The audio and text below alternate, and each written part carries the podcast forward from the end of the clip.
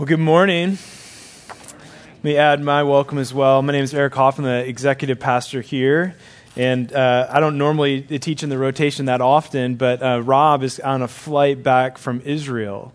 So it must be a rough life that Rob lives um, there. Um, so the text today, uh, we're, we're, in triumphal entry in our calendar and Palm Sunday in our calendar, but we actually had to skip over two passages in our series in Mark to get here because we wanted it to line up with Holy Week. And so after Easter, we're going to come back and pick up those uh, those two texts. In case you're wondering if we just skipped over all of ten, we didn't. We're going to come back uh, come back to that after Easter. So, uh, if we were to look at uh, the whole series of Mark, we were to look at Mark. What was Mark, the, uh, the author of Mark, what was he trying to convey about Jesus? We could look at this steady stream of this, this line of thinking of what he's trying to answer. He's trying to answer this one question Who is this man? So, as he's presenting, as he's, as he's talking to us and throughout the, the scriptures, what he's, what he's communicating in his stories, he's trying to answer who is this man. And I believe that's what we have to come to in this passage as well. Jesus rides into Jerusalem being hailed as a king, and they lay their coats before him, uh, sh- shouting, Hosanna. He is the one who has come to save, the one who's come in the line of David. So passage is clearly identifying Jesus as the man who is the promised Messiah, the King of Kings, set apart. He is distinct and demands our worship. So if he is king, then that requires a response from us. So you are either for him or against him. It's going to be very clear that these are your two options. There is no third way with Jesus. Now, if you were growing up in the church, or maybe you're like me and you, you grew up and you had Sunday school and you went to Sunday school, and what would you do on Palm Sunday? Like, what was a typical lesson on Palm Sunday? Anybody? Come on. I know some of you know it. You'd go in there, right, and they'd hand out a palm branch. Like, you got your little palm branch, you come out to the car, and look, mom, what I got? And you whack your brother with it or whatever, you know. But they would teach you, like you would, you would sing a song with Hosanna in it, right? Something about Hosanna, and then you'd have a palm branch, and they'd be like, you know, wave this around. I'm sorry, this is like the weakest palm branches ever. They're tied together, so don't ignore these. But like you would wave these around, you say Hosanna in the highest, you say something like that, and you like lay them down, and that would be it. And so this might be your idea of Palm Sunday. You might have like this like cuddly Jesus, like coming into town on a donkey with these like palm branches waving around, and like that's what it means, like Palm Sunday. I hope to like explode this idea of Palm Sunday in your mind. This isn't a story of this like cuddly Jesus coming into town and being like, hey, have your little branches and wave them around like you just don't care and, and shout Hosanna, okay? That's not what's happening here.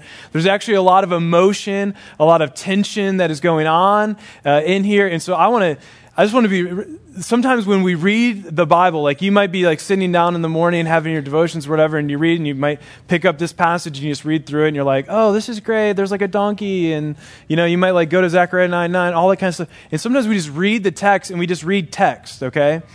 I want to help you uh, hear this sometimes you need to feel the emotion of what is happening in the text. Like, what is the environment that's going on here? Like, who are these people, like, in, in the crowd? Like, what is going on? What's the context before and after?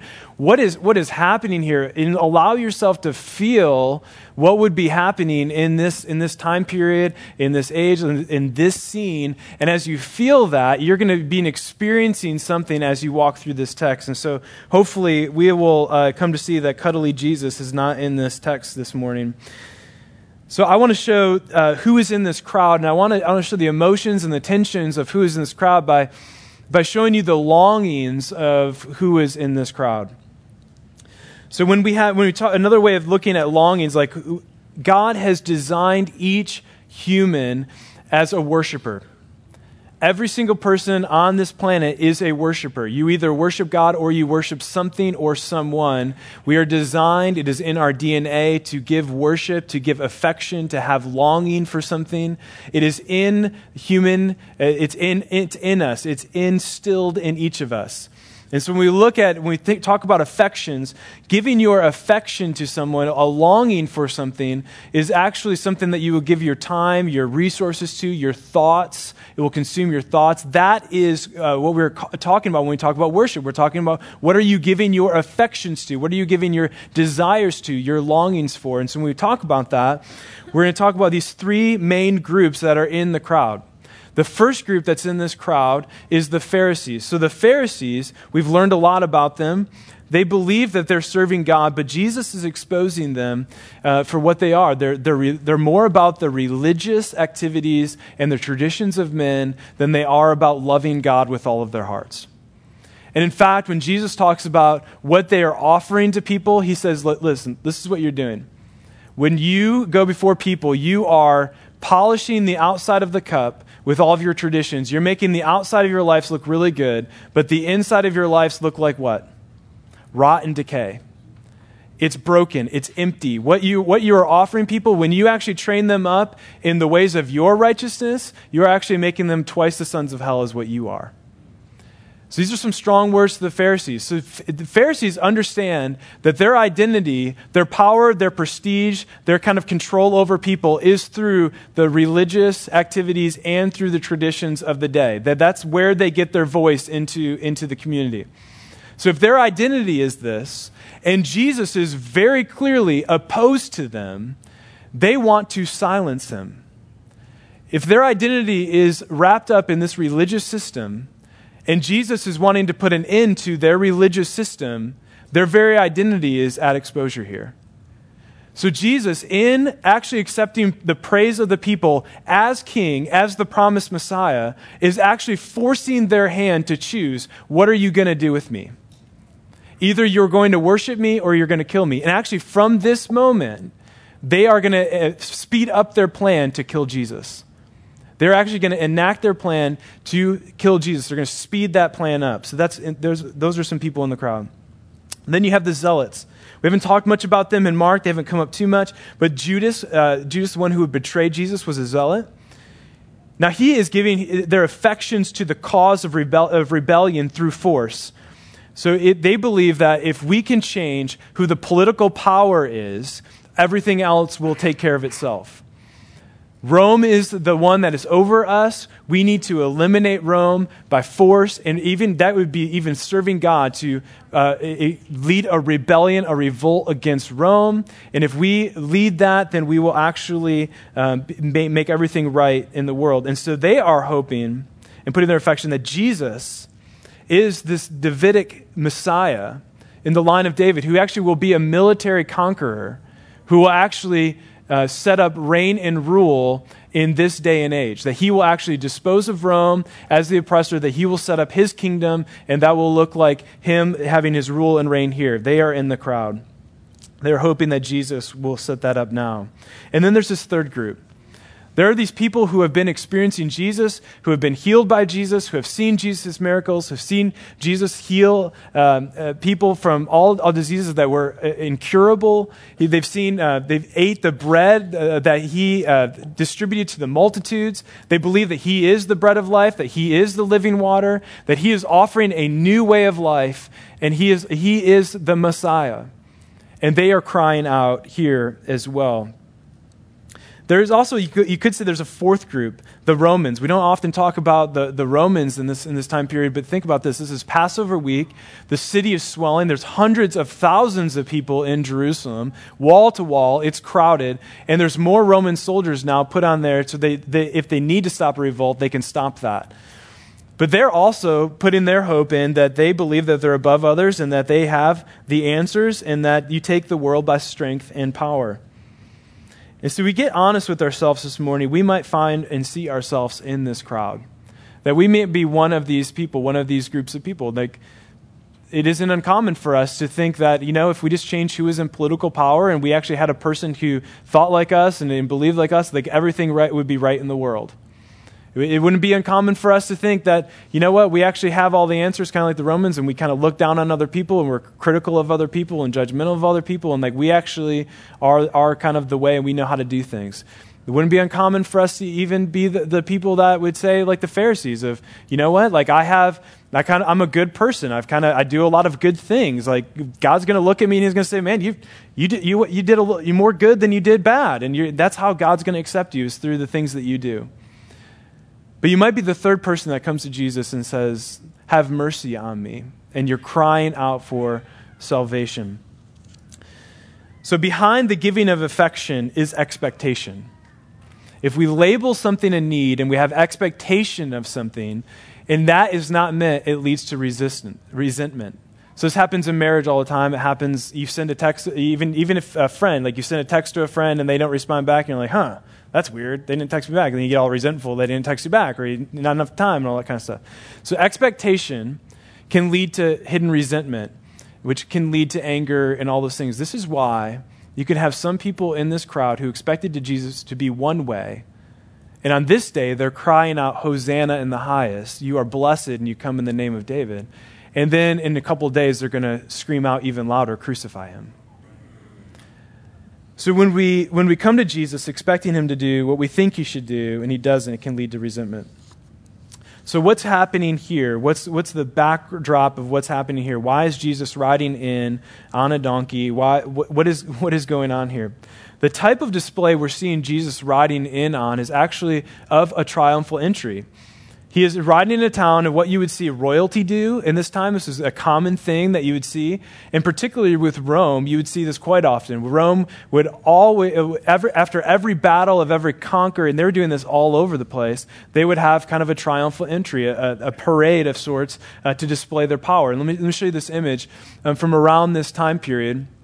This was uh, after one of the Roman conquests. This is typically what they would do. They would have uh, the general, whoever conquered the people, they would have them on their golden chariot and they would go with a white horse.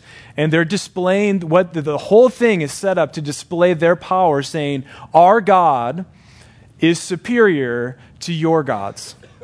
And so they're, they're trying to display dominance, they're trying to display power and strength. And so one of the ways that they're doing that, you can see in this image, is some people have their hands bound together. And they're actually mocking um, people that uh, were their kings and were their rulers. They're now parading them in front of them and saying they have no power anymore. And so what they would do is actually take the prisoners and the people that they conquered, the generals and the high, high ranking officials, those type of things, and they would actually march them and parade them, and then they would end up in this arena. And what they would do in the arena is they would actually set loose wild beasts and gladiators to destroy um, the, the opponents. And so they would set up their rule and reign in this place there's actually Jews would actually be familiar with this, and they would also be crying out for something like this, because in the intertestamental period between the Old Testament and the New Testament, there was a family, the Maccabees, who led a revolt, and they revolted against, and then when they conquered, uh, they actually had a triumphal entry that looked much like what Jesus was displaying here. So, in contrast, let's look at look, look at this this kingdom that Jesus is riding in on is not the kingdom of the zealot or the sword. What he, is, what he is announcing is not the way of the Romans, is not the way of revolt. I mean, think about how many times that Jesus has told people um, throughout the book of Mark. He does a healing, uh, he heals the blind, uh, the lepers, all those sort of things. And then what does he tell the people that he healed? Don't go tell others about me. And we're always like, why is he doing that? Why does he say that? Well, here's why I believe that Jesus is saying that. He is not going to give other people the opportunity to define who they think he is or should be. Jesus is going to define that for himself. See, many of the people had an expectation that Jesus was going to come in and he was going to destroy Rome and they were going to set up the kingdom there. So Jesus is saying it's not by the sword that we're going to do this. Live by the sword, die by the sword, and that will come up in the, in the garden. You have this idea that Jesus is going to be the one who defines him. So what is the kingdom that he is defining? Who is he saying he's going to be? Let's look at verse 2 and just see what, how, how he's writing in, what that is like. Look at verse 2 tells his disciples go into the village immediately as you enter it you'll find a colt there the word colt there is the word polos which means it could be a small horse or a donkey, most likely a donkey, because it was more prevalent during that time. And so while they're there, he says, Now bring it one, bring me the one which no one yet has ever sat. Now, what is, what is going on there? This is an interesting detail. When I, when I was studying this, I just put a question mark by that. Why does Mark give us this, um, this detail of give us a donkey that no one has ever sat on? Has now we're all like kind of like city slickers. Like I didn't grow up around horses or like donkeys and ride ride around my farm on that, right? But there's some of you who grew up in this area and had that. You're if you have done that, if you have tried to ride an animal who has never been ridden before, what's going to happen to you? Yeah, you're not going to last very long, right? They're going to buck, they're going to fight against being ridden. They have to be broken, right? What I think Jesus is doing in this, in this detail, in this, is I think he is showing that he, again, once again, has authority over creation. But not just that. When you look at Isaiah and when you look at Revelation, the kingdom that Jesus, the one day is going to happen, is that the lion and the lamb are going to do what? Lie down together. Jesus is showing that one day there is going to be this new way of living and operating with creation, and he is even demonstrating that here in this, in this little scene. There's so much more we could talk about that, of what Isaiah talks about, of what Revelation talks about, but I want to stick to the main point. See, Jesus has proved that he has power over uh, creation, he has power over illness, he's cast out demons, he has authority to do so, he teaches with authority. But how does he ride in? How does he ride into town? On a white horse in a golden chariot? No, he rides in as a humble king on a donkey. He is setting up this distinction that I am like no king that you have ever heard about or ever experienced. I am distinct from any, anybody that you have ever, ever seen in this position. So, another thing that Jesus is doing, now this is so interesting. Jesus is riding in, like your Bible's probably in the header, say triumphal entry, correct? Jesus hasn't faced a battle. He hasn't won the battle yet. And he's already riding into town in victory. Isn't that fascinating? Jesus is going to conquer death, which is the greatest enemy of all. There, people are thinking that, that, that Rome is their greatest enemy. No, Jesus is saying the, your greatest enemy is death, and I'm going to conquer it. But he's riding into town as if he has already conquered it. In riding into town, he fulfills the prophecy of Zechariah 9 9. So if you want to turn in your Bible, to Zechariah 9 9 you'll see that Jesus is fulfilling this prophecy from the Old Testament.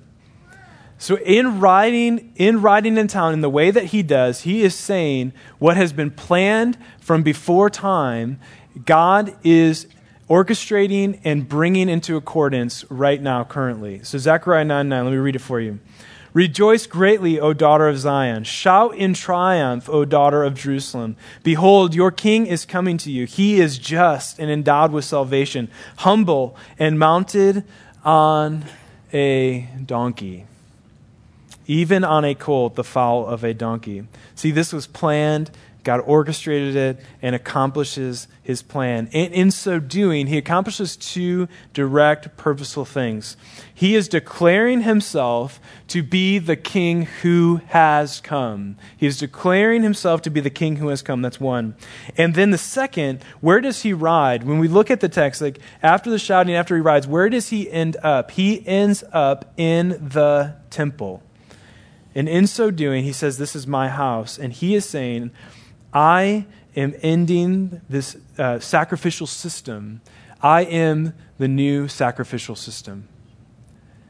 And on Good Friday, when we actually will remember and in, in our minds celebrate um, what happened on the cross, Jesus is saying he is the Lamb of God he is the Passover lamb who has been killed for us, ending all sacrifices. He is the sacrifice. So Jesus is calling us to see the distinction of what he is doing and how he is different than what they are expecting. He, they are expecting him to pick up the sword and lead a revolt. And Jesus says, No, my kingdom will come through what? Suffering and death. My death. We were made to look for a king, and deep down, we know that we can't control everything. We know that we don't have everything in order. We need a king to come in and put things in order.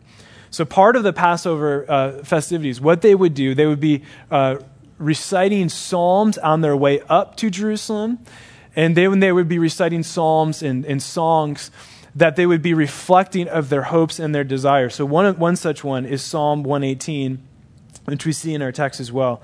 So, Psalm 118, verses 24 through 26 says this This is the day the Lord has made. Let us rejoice and be glad in it. So now you know where that song came from. O Lord, do save, we beseech you. O Lord, we beseech you, do send prosperity. Blessed is the one who comes in the name of the Lord. We have blessed you from the house of the Lord. Okay, so this is where they are getting the word Hosanna. Hosanna comes from two different Hebrew words Hoshea, which means save or deliver, and Na, which means please. It's an emphatic please. Do this now with emphasis.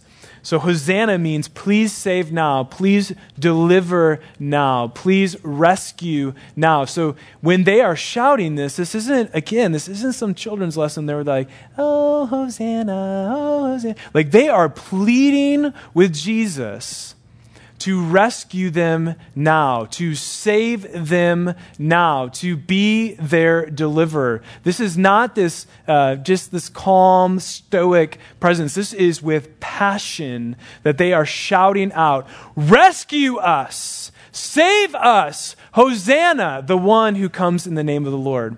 Now, Hosanna can be a prayer and it can also be a praise. So it would be like this. If I am in water and I'm drowning and I am crying out for someone to rescue me, I am going to shout out, Hosanna, please save now. Not future tense, not later on. Please save now, rescue now. Now, it also can be a praise in the sense that the rescue boat comes and they throw over a life raft, and I actually am rescued. And I say, Oh, Hosanna, Hosanna. Blessed is the one who comes in the name of the Lord. Because what we're praying here is we're praying, would you be the rescuer? Would you deliver us? And then it's also a praise of saying, we believe you are the one who has brought rescue, the one who brings salvation, the one who restores. So it is a prayer and a praise that they are doing this as I was preparing this message, I hope that this message will actually disrupt your life in the way that it would have disrupted their lives. You see, Jesus isn't this warm, fuzzy, cuddly Jesus coming into town with some nice worship songs. He is actually changing everything. He is going to go to their temple, and what does he say about the temple? I am the temple. You destroy the temple, and three days later, I'll rebuild it. And everyone's puzzled by that. So, what they have known their entire lives of the sacrificial system of not being able to feel close to God in the sense that they, they can talk to God, like what we take for granted, like we're just singing worship songs, like we can just come to God, we can pray, and God hears us. Like we have this assurance that He hears us because we're His and because of what Jesus has done. They did not have that. So, when the temple in the, in the Holy of Holies, when it was cut and changed, it changed everything. Jesus is the Lamb of God who takes away the sins of the world. He is the new temple system. He is the sacrifice. He is the way, the truth, of the life. And those who come after him will receive it. So when he sets himself up, when we see him as a king, it actually should change our entire lives. See, when it's really easy for us to have a cultural Christianity when we don't see Jesus as the Messiah King who actually demands a response of a whole life. But Jesus, because he is going to willingly give his whole life to us, he is actually demanding back, give your life to me. This is the whole idea of what Jesus has been talking about. Deny yourself and you will have life. A man who loses his life will actually find life. When we actually give up our lives and find our life in him, we actually have life. Because Jesus is not uh, people, when they talk about like God demands worship and he demands praise, the reason why God demands praise and the reason why God is a jealous God, when we see that in the Old Testament, it's the same in the New Testament. The reason why he is a jealous God is God knows who he is and he knows what the life that he is bringing. And he knows if you go outside of him to look for life, you will not find life. That is why he demands your praise. That is why he says, Give me your life and find your life hidden in me. He is not saying that to be egotistical or arrogant. He is actually saying, I actually know what is best for you, my child. So come to me and find life. So when Jesus demands our lives, he actually changes all of it when we actually see him as king. So we've been seeing Jesus talk about bringing the kingdom and being hand over to suffer and die. But what does this mean for Jesus to be our true king? This is the great cost of following Jesus. This isn't a, a path that's easy. It's actually a path that Jesus lays out that says you cannot do this on your own. And in fact, in John 14 through 16, he tells us that he gives us the Holy Spirit because we cannot do it on our own. So the Spirit will not just uh, live outside of us, it will live in us. Most religions treat um, God or trying to earn their way to God as a transaction. Like, I do this amount for God, and then the God will owe me. That's like a transactional relationship. Sometimes uh, we come into this and we have a misunderstanding of the gospel and we kind of treat the gospel that way. This is not the gospel of Jesus. It's not the kingdom of Jesus. Jesus is not saying, hey, be good enough for me, and then, hey, if you do enough good works and you go to church and you give enough and you do all these good things, then maybe I'll let you in my kingdom. That's not the gospel. That's not the good news. What the good news is, is that Jesus is saying, I actually am going to do everything that's required of you to have relationship with God, to be reconciled with God, and I'm going to do that on your behalf instead of you. So when you have faith in me, it is actually me as the sacrificial Lamb of God slain for you that covers you. My righteousness, my life for you is actually going to cover you. And God, when God sees you, he sees me. So if you're inside me, you are actually in Christ. And when God sees you, you actually have a relationship with God. So, what is the gospel? We get God. Plain and simple, we get access to the God, the Creator, the living God, the true God. We get access to Him not because of our righteousness, but because of Christ. So, when Jesus comes into town, he is actually demanding worship. His kingdom is not based on what we have done, but what He is going to do on our behalf, that He is won the battle for us. And He is asking us, How are you going to respond to me? Are you going to crown me or are you going to kill me? Those are the options He gives the audience. And so this morning, I think the thing that Jesus is clearly calling us is Who do you say I am? because I am distinct from all other kings. And he has given himself fully for us. So, what would it mean for us to give ourselves fully to him? When Jesus is the king of our lives, we live, move, and have our being in him. The values of his kingdom actually become our values. Living with Jesus as king will at times present a stark distinction from the world around us. This distinction of us as followers of Jesus, the true King, will actually create opportunities to point them to true life.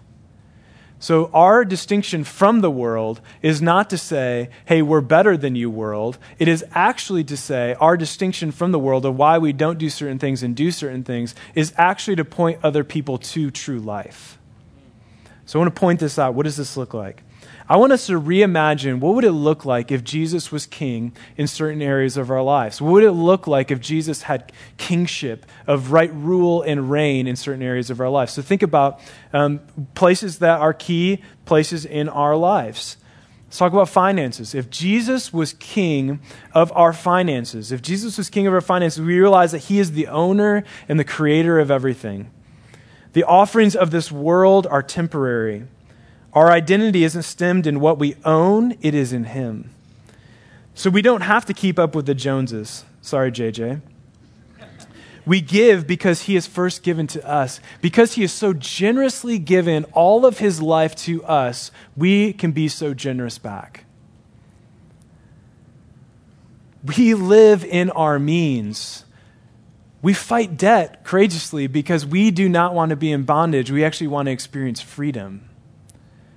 We want to be free to give to kingdom endeavors. We want to be free to give to those in need. We want to be free, and so that is why we would set a budget and attack debt and be free to give generously to the works of the kingdom, what Tim talked about today. So, what would it look like to be, have Jesus as king of our marriage? When Jesus is king of your marriage, you realize your spouse was given to you as a gift. That marriage is one of the best vehicles to point ourselves to Christ because we realize that we cannot do it on our own. The way that God calls us to love our spouse is impossible to love in our own strength. Jesus shows this in Ephesians. He says, I want to, I'm the bride of Christ. I am, I am going to give my life for you, and so do that with your spouse. Impossible to do on your own. But Jesus calls us to say, what would it look like if you actually believe that your spouse was a gift from me to actually bring you closer to me and be more dependent on me? What if you started looking at your marriage as starting to look as, as a priority, to, to be able to set time where you actually were able to look each other in the eye and actually have a conversation without being interrupted? What would it look like for you to actually say, this, this relationship has priority because this is the person that God has given me to serve and to love and to be able to grow together? And in so doing so, you are saying, God, there is no thing in our marriage that is too big for you to handle. We don't give up because something's hard. We actually say, God, I actually entrust my marriage to you, and I'm willing to step in and do the good, hard work because I believe that you are for our marriage. I believe that you can restore things. And I am going to open myself up to actually forgiveness, even in places where I feel like I'm justified and entitled to hold on to things. That would be what it would look like to ha- start having Jesus as king of your marriage. What would it look like to have Jesus as king in your parenting? As we see the faithful king explain the scriptures to us, we actually see that we are entrusted in the same way to show the scriptures to our children. We actually become a voice of truth where we actually become guides to show them where they can find life.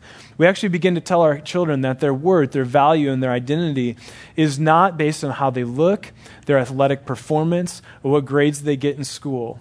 It isn't based on how many likes they get on Instagram, how many followers they have in certain social media. We actually begin to speak truth of identity and value and worth into our kids. And we actually get to be people that are stewarding God's truth into our kids daily.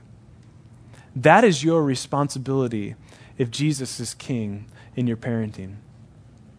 What would it look like if Jesus is king in your workplace? Work actually becomes a place where we actually see that in the beginning there was a garden that needed to be cultivated, and in the end there's actually a city that still needs to be built. And we get to be part of redeeming work, of bringing about cultivation in our workforce. So, no matter what field of industry you're in, you actually get to be part of doing God's redeeming work of bringing new life and new restoration and new hope in those areas. And as you do that, as you begin to work diligently in those things because you care, because you realize God has put you in that place for a purpose and surrounded you with people on purpose, you actually get to be a vehicle of light and blessing to those as you begin to serve your coworkers. That is what it means to be Jesus, to be king of your workplace. Now, these aren't exhaustive lists, these are just ideas to get him jump started because I believe when Jesus becomes king of our lives, it doesn't just get a, a, Sunday or it doesn't just get some religious activity or we say a prayer before we eat a meal. He actually demands our entire lives. And he has the right to do so because he has given us his entire life. So Jesus as king is not just this warm, fuzzy, like, ooh, just say a couple of worship songs and like ride in town. No, this is, if you declare Jesus as king, you are actually declaring he actually has right, reign, and rule over my life. My life is not my own anymore, it is actually my king's. It's a very hard thing to do. And actually, Jesus understands that it's hard. And that's why he gives us the Holy Spirit to empower us to make these decisions. So when we start talking about this, we serve a distinct king who makes our lives distinct for the world around us. So when Rob and I were talking uh, recently, we've been, we've been, talking over the past uh, two years about this idea of like how do we shift culture in our church? Because one thing that we've noticed is that um, there's not a lot of conversions happening in our church where we're going out and we're sharing the gospel and people are coming to faith. And that honestly, like that is something we want to change. We want God to change that in our church, in our culture. So one of the things we started doing is form this outreach team that's going to, we're talking about where in our community can we be a blessing? Where in our community can we give back? We want to be a redemptive a force in our community where we're an outpost in our community saying, hey, here's where you can find life. And we want to be part of serving and giving our lives away in our community. But the other part of that is we want to be vessels of a redemptive outpost in our community. What is the church? If you're to define the church as quite simply, it is a group of a gathering of redeemed people who have been declared free and righteous in Christ, and we are children of God that now get to proclaim and herald the good news of the King and the kingdom to our city. So the church is a group of redeemed people that gather together to worship the King who we've been set free by, and we've also been sent out by the king on mission. So when we were talking about this, we started uh, this initiative, the, the Love Your Neighbor uh, campaign. So this is the image that we put up. This is about a month and a half ago. We were talking about we want to start a fund where we can begin doing initiatives where we as a church begin to bless our city and point people to the King and the hope of the gospel in our city. And so we asked you guys to give to this with the first initiative going to Camp in the City. And so we asked you guys to give, and you guys responded generously and gave $10,000 to this fund, the first initial fund we did. And so what we, what we wanted to do is we said, okay, we have Pine Cove coming up, Pine Cove Day Camp coming up, and we want to be able to scholarship kids who live in our neighborhoods, who coworkers, um, friends and family who don't know Jesus, and we want to be able to scholarship them at such a rate where they would not be able to have money be an issue to come to camp and hear the good news of Jesus. So this is what this is what we decided to do. So we're we are um, gonna gonna do this. We're we're dreaming about what would it look like to have your kids reach out to kids that they know that don't know Jesus and invite them to this incredible week of camp where they're gonna have the time of their lives, but they're gonna hear the gospel clearly presented at it. What would happen if some of those kids came to faith? How would that change those kids? But then how would it change their families? How would it change the legacies going forward of these families? A city is made of what? Families. So how does it, how does it begin to shape and change our city? So we, we began to think about that. And so what we've done is we created an invitation. Now we're taking the scholarship money that you guys have given into the Love Your Neighbor Fund, and we have created this invitation. This is the front of the invitation. And on the back, it just has the details of when the camp is and where it is and for the, the price. For them, it's $75, regularly $260. And then it gives some details and then to email Connie for the scholarship fund. So here's what we are asking you to do. Whether you have kids at home, whether you don't have kids at home, whether you're a grandparent, whatever, wherever whatever age you are, we are asking you to prayerfully consider do you know a child that fits from kindergarten to, to fifth grade that actually um, that doesn't know jesus?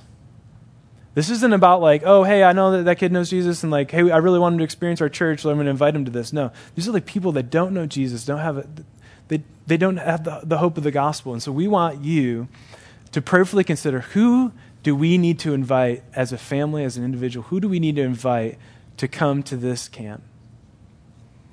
So, parents, what a great opportunity for you to sit down with your kids this week and to take, and to take this invitation and to sit down with them and say, hey, listen, so we've got this Pine Cove camp coming up. And we we know you're pumped to go. We know that you, you're just like ecstatic and you know, you know what it's like. And you know, and just talk about the hope that we have in Jesus and the good news of the gospel. But then to lead them, do you know any kids in your class, on your soccer team, uh, in our neighborhood that don't know Jesus, that don't have a relationship with Jesus? And they might be able to come up with one or two. And you say, well, here's, here's what we want to do. Let's pray that God would um, tell us who He wants us to invite to this camp.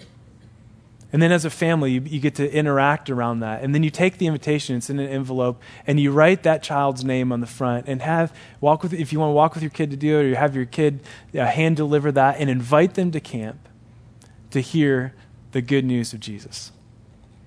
So this is an opportunity for us as parents to lead the way of what evangelism looks like. For what it looks like to do that. Now, if you don't have kids, I want you to consider taking an invitation and thinking about who is it that I know that needs to be invited into this, that this could, this could radically change their kid's life and radically change their family's life. This is, the, this is the kind of thing that we want to begin doing as a church. So if you want to pick up an invitation, don't pick up like 20 and then don't you know, do anything with them. We want you to prayerfully consider this. And the invitations, Liam Buck will have them uh, at the assisted check in on your way out on the left. And we want you to perfectly consider God, who is it that you want us to invite? And if you have kids, this becomes an opportunity where you get to start showing them what it means to spread the good news. As an opportunity to do this. And so this invitation will be one of those ways that we can do that. So as we close, I want us to consider this morning how disruptive this message of the triumphal entry was in their context. Jesus is demanding worship. He is demanding them to choose who do you say I am? And so this morning, I don't know, I don't know where, where you are in your faith with Jesus, but what would it look like for you to respond to this king with your whole life? And maybe it's just taking one of those areas that we talked about. Maybe it's an area that, you're, it, that we didn't talk about this morning. What would it look like for Jesus to be king of that area of your life? And then how would that shift in your life? Would you stand with me? I want to close us this morning with reading a prayer together in a posture of being open to the King of Kings doing a work in our life. So, would you read this prayer with me out loud? God, by your Spirit at work within me, would you help me humbly submit to Jesus in every area of my life? Would you give me eyes to see Jesus clearly? Would you so open my heart to absorb your great love for me? I desire to grow daily in the process of being aware of you and my need for you in all of life, that I would be a faithful witness to your faithfulness and proclaim that life is only found in you. Amen. So, this Friday, I want to implore you, church, to come back for our Good Friday services. This is such a great opportunity if you have kids of uh, first or fifth grade to bring them in, into service, experientially experience the cross um, and, and, what that means. And it is, it is one of our our favorite services of the year. Uh, can implore you 4.30 and 6.30. I hope to see you then. And then next Sunday, we'll be joined as we celebrate Resurrection Sunday of our resurrected King, Messiah Jesus. Amen. Amen. We'll see you next week.